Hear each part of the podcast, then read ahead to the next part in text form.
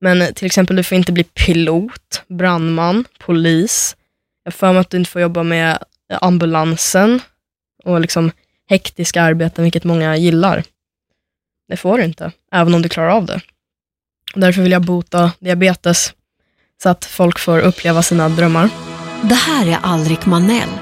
Han fyller snart 13 år och drömmer om att bli diabetesforskare. Själv fick han diabetes typ 1 när han bara var två år gammal. Och trots att han var så liten då har han minnen från hur det var. Här berättar Alrik om sitt liv med diabetes och om sina drömmar. Att utrota diabetes så att alla som växer upp ska få bli och vara det de drömmer om. Ja, det känns speciellt att få hälsa Alrik välkommen. Tack. Vad duktig du var på Diabetesgalan på TV också. Mm, jag gjorde mitt bästa. Var det första gången som du var med på TV? Ja, det var det. Hur var det då? Eh, pirrigt i början, men man typ vänjer sig. Man läser in replikerna flera gånger och sen ställer man bara sig upp och är sig själv. Och det gjorde du jättebra. Jag satt ju hemma i soffan och tittade på dig då. Och du beskrev fantastiskt bra och tydligt vad diabetes är för någonting. Kan du förklara för dem som missade dig på TV vad diabetes är för sjukdom? Diabetes är en sjukdom där bukspottkörteln som producerar insulinet i kroppen eh, inte då kan den sluta producera för att eh, den typ går sönder. Och då är det så att man kan tänka sig som en vattenkran. Eh, som så här, när man äter, då släpper man på vatten, den mängd insulin man behöver. Och sen så stänger man av. Fast när man får diabetes så är det någon som sätter en kork i den. Eh, så här, insulinet fungerar lite som nycklar och liksom låser upp cellen, som är ungefär som en låst dörr eller ett låst kassaskrin, vad man nu tänker. Och så att eh, energin från maten som har liksom brutits ner kan komma in i cellen och ge den energi så att den kan fortsätta jobba. Du har ju diabetes typ 1. Vad är skillnaden då mellan 1 och 2? Um, då börjar kroppen producera massa nycklar för nyckeln passar inte. Och så producerar man mer och mer och mer insulin så att chansen att nyckeln passar är större. Och då så, det är inte jättebra för kroppen ifall den producerar jättemycket insulin. Vad tänker du om att ha diabetes? Ja, det har sina berg och dalbanor, det är upp och ner. Mm. Liksom man åker på diabetesläger och träffar kompisar. Jag har gjort vänner för livet där, så jag fortfarande har en idag som jag träffade för fem år sedan.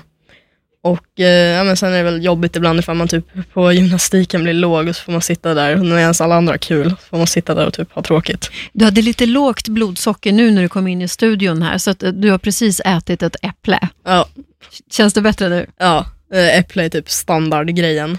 Frukt framförallt. Vad bra, då valde jag rätt frukt i alla fall. du rätt. Eller så här, eh, banan är egentligen bättre, men jag föredrar äpple. Det är mycket godare tycker jag. Ja, vilken tur då. Men hur ser en dag ut för dig? Så här, blodsockret kan sticka iväg lite efter lunchen, men man måste alltid vara på sin vakt. Minsta misstag eller felberäkning kan få allvarliga konsekvenser. Mm. Eller ifall, eh, det här hände igår, pumpslangen åker ut och då måste man åka hem för att typ byta, för det fanns ingenting på skolan. Men du, om vi ska ta det här från början. Du var ju bara två år när du blev sjuk. Mm. Kommer du ihåg någonting från den tiden? Eh, jag kommer, alltså när jag fick diabetes, då var jag så liten. Liksom, Vad händer? min pump vibrerar, den vill säga någonting.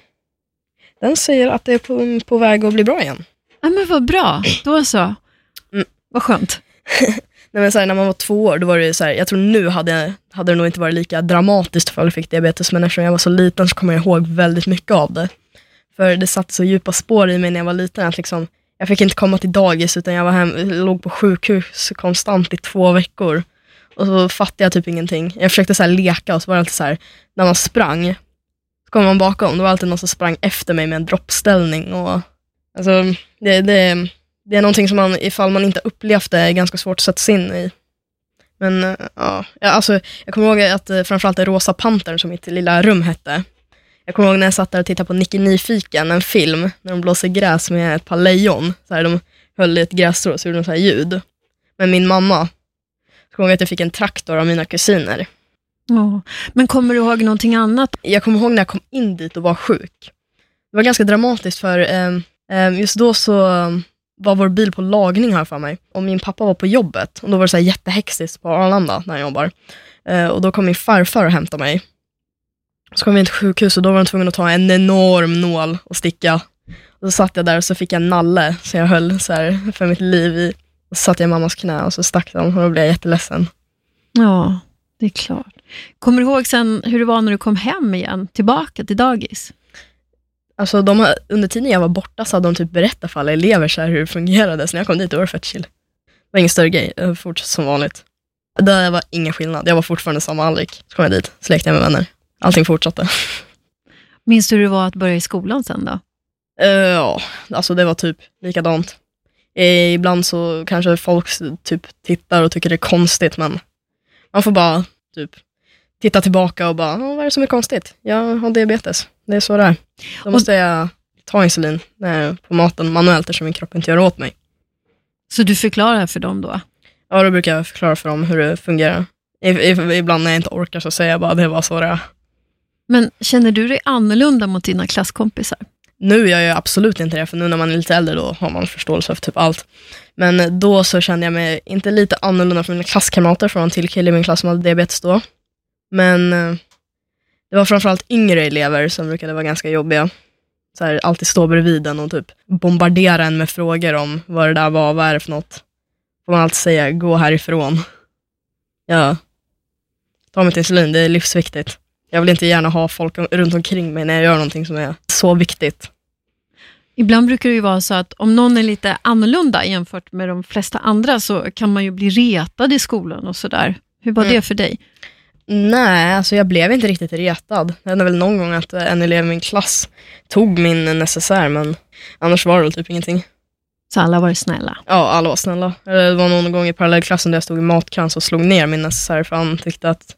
Jag fattade inte riktigt vad motivet var, han bara slog ner den och var arg på mig för att jag höll i den. Oj då. Men var det inte så att du fick byta skola också?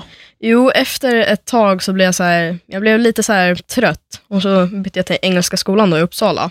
Där är liksom ifall man gör prov eh, och man har dåligt blodsocker, tar det en timme efter skolan, då är jag tutorial när man kommer efter skolan. Eh, olika ämnen olika dagar då man kan göra upp det man har missat. Um, nej men alla lärare har väldigt stor förståelse och det är väldigt bra. Full cred till dem. Lärarna och rektorn och alla så här, de visste precis hur de skulle göra när du kom tillbaka med diabetes, så du har alltid känt dig säker i skolan. Ja. Vad skönt. Har du någon bästis? Eh, Ryan heter min kompis. Han är min allra bästa vän. Ryan och Agnes, de är bra vänner. Vad är du bäst på i skolan då? SO. SO? SO.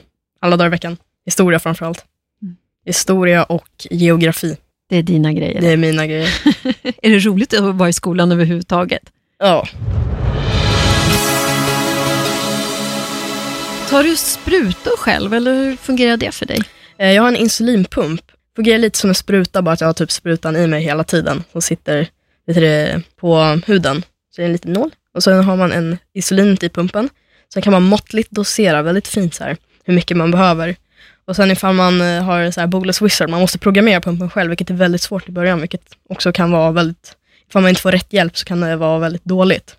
Men eh, man kan programmera en grej som heter bolus wizard, då man matar in hur många kolhydrater den är och sen beroende på dina personliga programmeringar så räknar den ut hur mycket insulin du ska ha. Och så klickar man bara vidare och bara, ja, men då tar vi det. Men hur vet du hur du ska räkna ut då? Den gör det ju åt mig, så, så här, jag gissar, det där är ungefär 45 gram kolhydrater nu.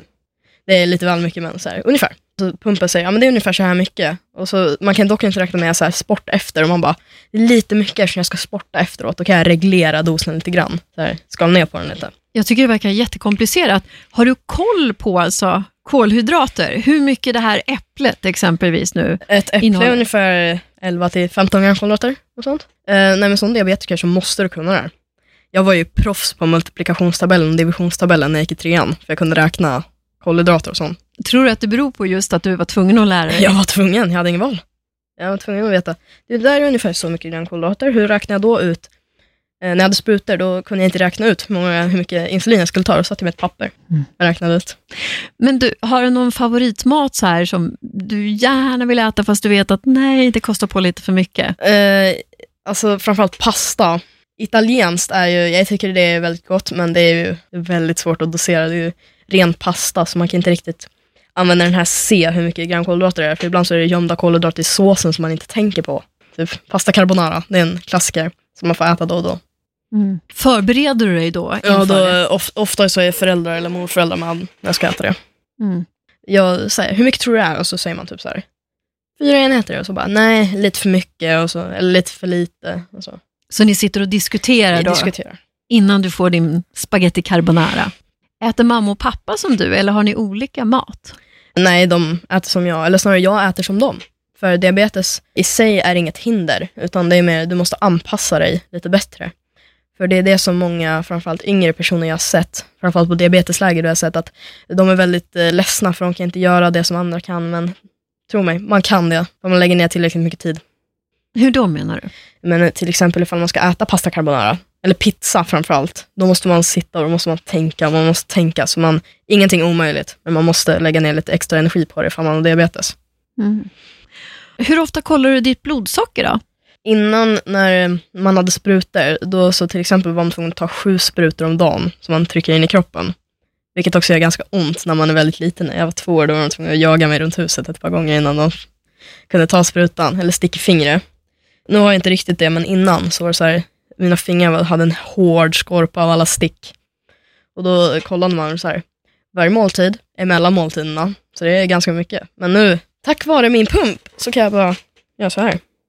Just det, nu tar du fram och visar den. Den ser väldigt high-tech ut. Den är väldigt high-tech. En Blå, blå färg. Mm. Men eh, den, den är väldigt high-tech. Men Ja. du, märker dina kompisar om ditt blodsocker inte är bra? Ja, man märker det väldigt lätt på mig. Hur då? Tjurig, jag blir vit som ett lakan och jag typ sitter ner och bara tittar så här, råstirrar. Väldigt grinig. Extremt grinig. Och vad gör de då? då? Eh, antingen så är det bara, Alrik nu kollar du blodsockret. Eller, nu gör du det här. Nu gör du så här, bara ko- kolla blodsockret och sen åtgärda det. Man bara, okej. Gör du som de säger då?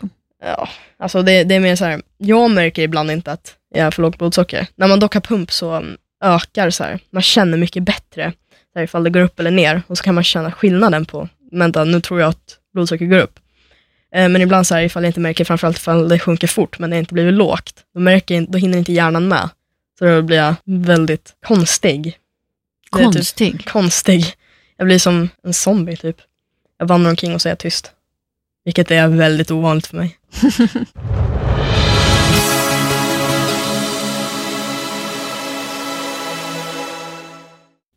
Men du, det här med att träna och sporta då? Ja, Är det din grej? typ jag är elit, eh, så här, inte elittränare, men jag tränar hårt golf två gånger i veckan. Även nu på vintern, så här, inomhusträning. Då går jag på gym på onsdagar och så har jag inomhusträning där så slår inomhus på torsdagar. Märker du skillnad på hur du mår ifall du hoppar över en vecka och inte tränar? Nej, inte alltså, någon större skillnad. Jag känner bara, det har ju inte nog med diabetesen att göra. Det har nog med att jag bara känner mig lite så här. Den Nu knackar du här i studiobordet, vad betyder det? Nej, men så här man sitter så här och bara, man är så här otålig. Ja, jag förstår. Du får lite så här pirr i kroppen. Ja. Ja. Så här, eh, till exempel så här, slutet på en fredag, man har inte tränat dagen innan, man sitter där och bara, Mm. Okej, det, det är svårt att se dig nu tror jag. nej, men man sitter så här och klappar med fingrarna och så typ, koncentrerar man sig inte. Mm. Men behövs det olika mycket insulin beroende på hur mycket du rör dig? Eh, ja, till exempel det finns ett Tempasal. Jag har ju en konstant insulindos som jag får, eh, som är pers- så personlig för mig. Och sen så kan man ändra det så i procentsats. Till exempel jag vill ha 30% mer insulin ifall blodtrycket är på väg upp. Eller ifall man ska träna jämnt, då sänker man dosen för då tar träningen över insulinet. För istället för att mata in s- sockret, eller glukosen i blodet till cellerna, så äter musklerna upp det, för de behöver det när de tränar. Då sänker man bara lite. Mm. Så det funkar ganska bra. Men man, ja, man behöver vända insulindosen. Jag har hört att man kan gråta söta tårar istället för salta tårar när man har diabetes. Ja, till exempel när man har högt blodsocker. Det gjorde jag när- när jag var två år framför allt. Nu är det lite mindre. Nu, jag når inte riktigt sådana toppar längre. Jag är li- lite mer resistent nu. Men eh, så här, när jag fick diabetes, då bara kunde jag sitta så och vara jätteglad och så bara forsar tårar och så var den här. Så slickar man så på en av tårarna. Man bara oj, va? Nej, så, så där ska inte tårar smaka. Man var inte ledsen eller, man bara fattade inte vad det var. Och då var det sött. Då var det sött, det var väldigt, väldigt sött. Och så bara forsar tårar, för kroppen gör allt vad den kan för att bli av med sockret i liksom blodet, för det är skadligt ifall det är för högt. Då dricker man och så kissar man, eller så gråter man. Eller så får man den här att man sitter och klappar i fingrarna för musklerna håller igång och äter upp sockret. Det tycker jag låter jätteläskigt. Det kan vara ganska läskigt. Ah. Någonting som jag verkligen tycker är hemskt, det är ju när man får magsjukan.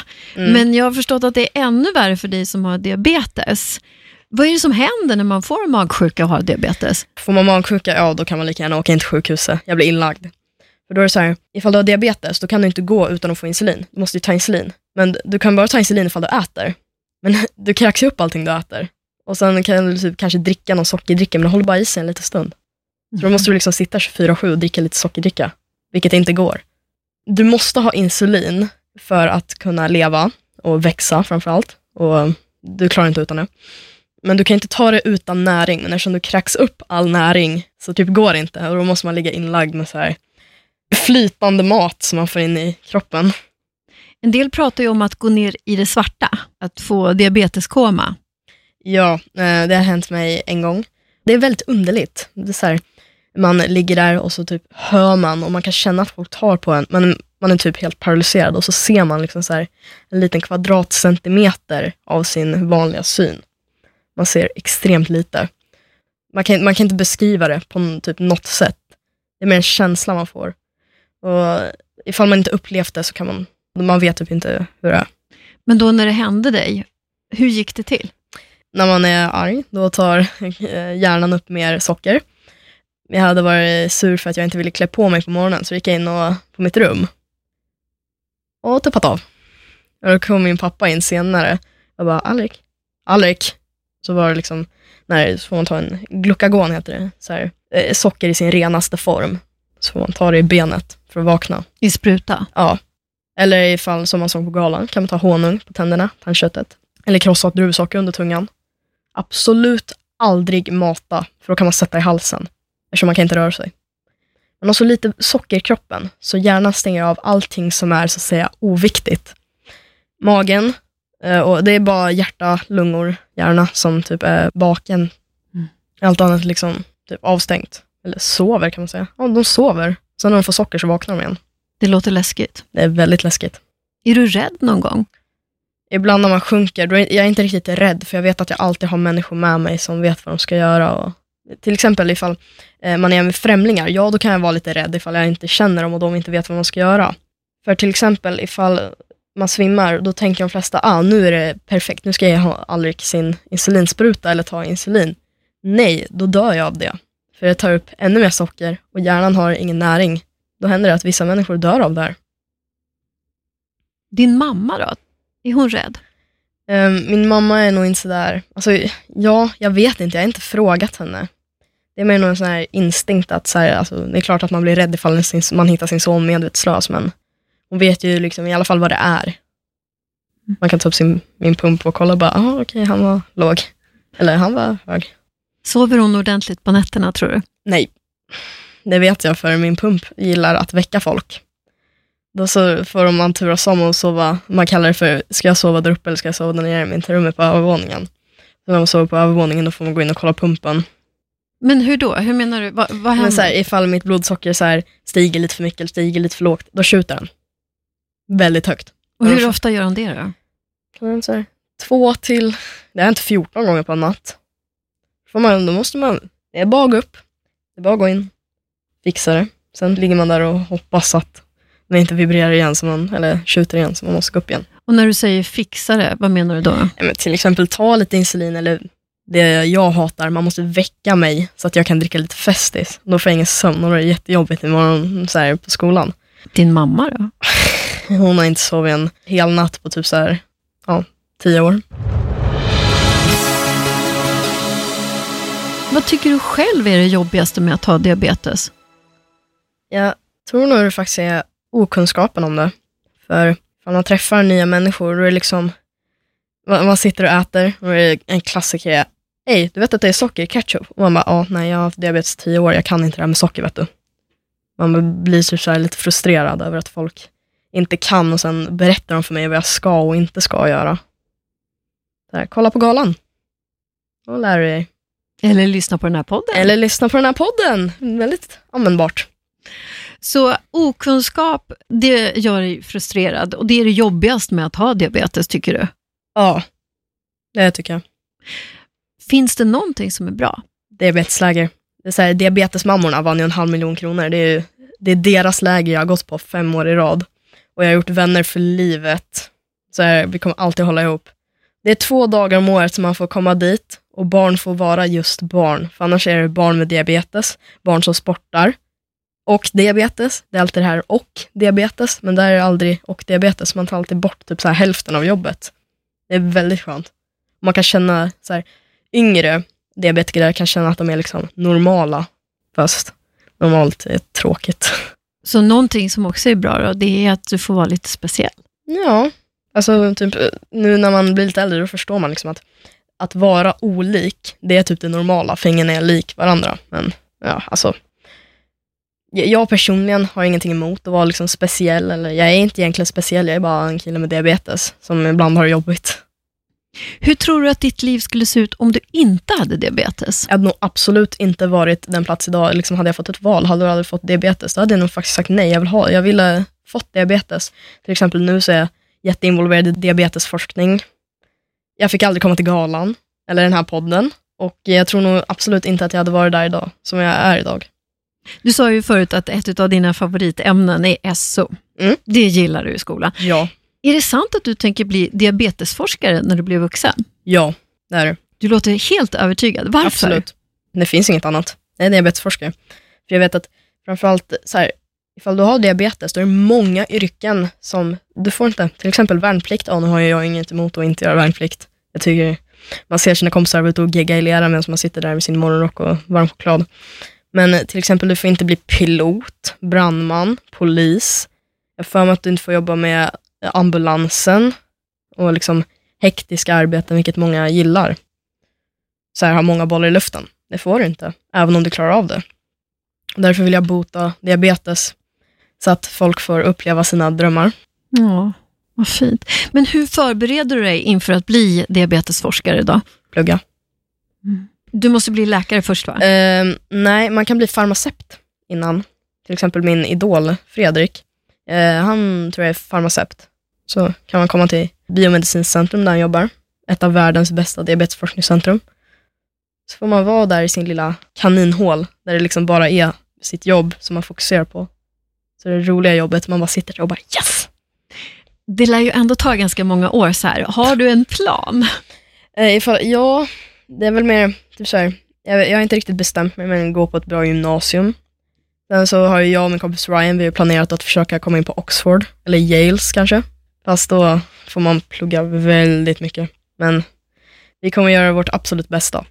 Så din bästis Ryan, han vill också forska om diabetes? Jag vill inte forska om diabetes, men vi är, liksom, vi är väldigt likasinnade. Man kan ta liksom, samma utbildning. Jag vet inte riktigt vad han vill bli. Men är det just det här att du ska utrota diabetes? Ja. Så du tror inte att diabetes kommer finnas i framtiden? När jag klarar Nej. Nej, men eh, liksom, de är väldigt nära nu. De har redan lyckats bota diabetes på råttor. Jag tror eh, de är extremt nära. Och framförallt eh, diabetiker i min ålder som vill bli typ pilot, de sitter typ varje kväll och ber att så här, lösningen på diabetes kommer imorgon, så de tar sin utbildning. Jag tror inte ens de får gå utbildningen, för de säger att ja, du kan inte bli det här. Och då får de ta någon annan utbildning, för man måste göra jobb. Och så sitter man där och bara, det här var inte kul. Sen kommer lösningen på diabetes, och man bara, då får jag plugga om allting då. När man är liksom så här jättegammal. Det är ju några år kvar tills dess att du kan bli diabetesforskare. Gör du någonting nu? nu när jag är lite yngre, så nu, mitt mål är att försöka sprida kunskap om diabetes. Diabetes eh, Barndiabetesfonden får väldigt lite pengar till sin forskning. Ändå går den väldigt långt framåt och det är tack vare många eldsjälar som verkligen kämpar för det här, vilket är väldigt viktigt.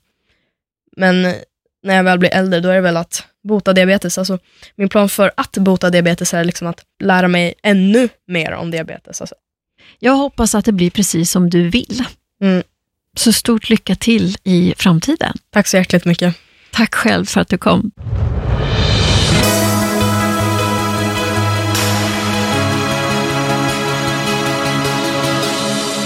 I Diabetesprofilerna nästa tisdag träffar vi Anders Jensen, VD för MTG Norden.